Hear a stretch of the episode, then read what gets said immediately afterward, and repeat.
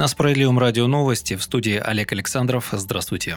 Число смертей от коронавируса в России превысило 250 тысяч. За последние сутки в стране от последствий ковида скончались 1239 человек. Это новый максимум за время пандемии. Общее число смертей достигло 250 тысяч 454, сообщили в оперативном штабе по борьбе с COVID-19. Также за сутки выявили 38 тысяч 58 новых случаев коронавируса. Заражение фиксируется во всех 85 регионах, но чаще всего в столице. На втором месте Санкт-Петербург, а замыкает тройку лидеров по выявленным заболевшим Подмосковье. Число случаев инфицирования за время пандемии среди наших соотечественников в целом составило 8 миллионов 911 тысяч. Накануне из-за сложной эпидемиологической обстановки в Санкт-Петербурге ввели обязательную вакцинацию от коронавируса для людей старше 60 лет и граждан с хроническими заболеваниями. Сделать первый укол пожилые петербуржцы должны до 15 декабря, второй до 15 января.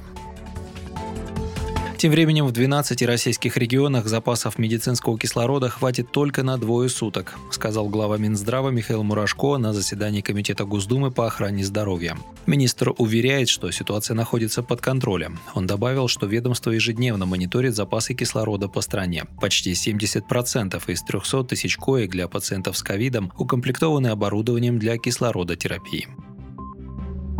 Систему QR-кодов могут распространить на авиа- и железнодорожный транспорт. По данным источников агентства РБК, принимающих участие в обсуждениях, проверять наличие и срок действия сертификата о вакцинации начнут после новогодних праздников. На первых порах предъявлять один документ нужно будет только пассажирам самолетов. Если серьезных трудностей не возникнет, QR-коды начнут спрашивать и при посадке в поезд. Государственные перевозчики заверяют, что способны справиться с новыми требованиями, однако экспертное сообщество в этом сомневается. Ранее лидер российских социальных специалистов Сергей Миронов раскритиковал систему QR-кода вакцинированных от COVID-19. Вакцинация – личный выбор гражданина, и QR-код лишь подтверждает этот выбор, но не означает, что человек в данный момент не инфицирован и по определению не может служить пропуском в места массового скопления людей на работу или учебу, заявил политик. Однако сейчас QR-код по факту таковым является, что создает условия для распространения вируса, уверен Миронов. Более того, наличие или отсутствие кода признано поводом для ограничения прав человека, средством разделения разделения общества на граждан Перо и второго сорта.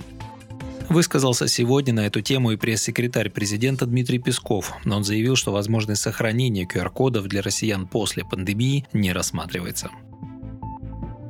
Почти 70% препаратов из списка жизненно необходимых и важнейших лекарств производится в России. Об этом в среду сообщил министр здравоохранения Михаил Мурашко. Страна должна иметь систему производства полностью от разработки до производства, и сегодня это как никогда актуально. Открываются заводы по производству гормональных препаратов, моноклональных антител, сообщил чиновник. Список жизненно необходимых и важнейших лекарств сегодня включает в себя 788 наименований, в частности вакцины против коронавируса инфекции.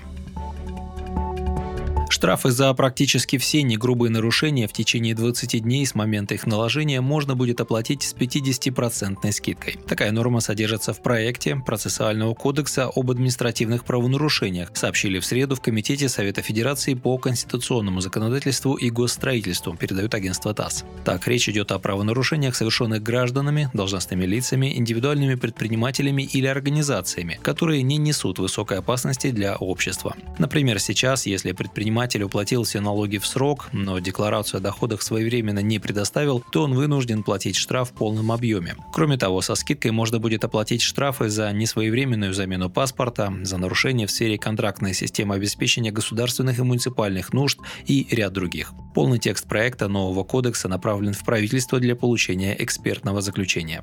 В настоящее время КОАП дает возможность оплатить со скидкой штрафы за большинство нарушений только лишь правил дорожного движения.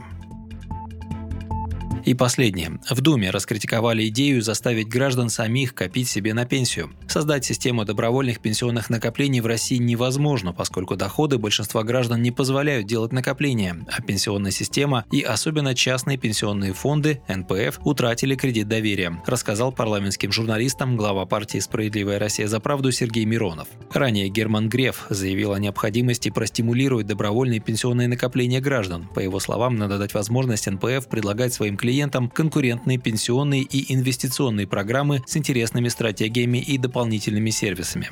Предложение руководителя Сбербанка о добровольных пенсионных накоплениях – это чистая утопия. Во-первых, половина работников в России получает меньше 34 тысяч рублей в месяц. Как с такими доходами что-то копить? Во-вторых, пенсионная система, и особенно негосударственные пенсионные фонды, полностью утратили кредит доверия, говорит лидер социалистов. Из-за пробела в законе НПФ присвоили порядка полутора триллионов рублей доходов от инвестирования пенсионных накоплений. Пусть сперва вернут эти деньги, предложил справедливорос. В-третьих, подобные разговоры подразумевают, что действующая пенсионная система забирает у граждан 22% доходов, а обеспечить достойную старость все равно не в состоянии. Может, пора навести порядок в обязательном пенсионном страховании? Задается вопросом Сергей Миронов. Вы слушали новости. Оставайтесь на Справедливом радио. Будьте в курсе событий.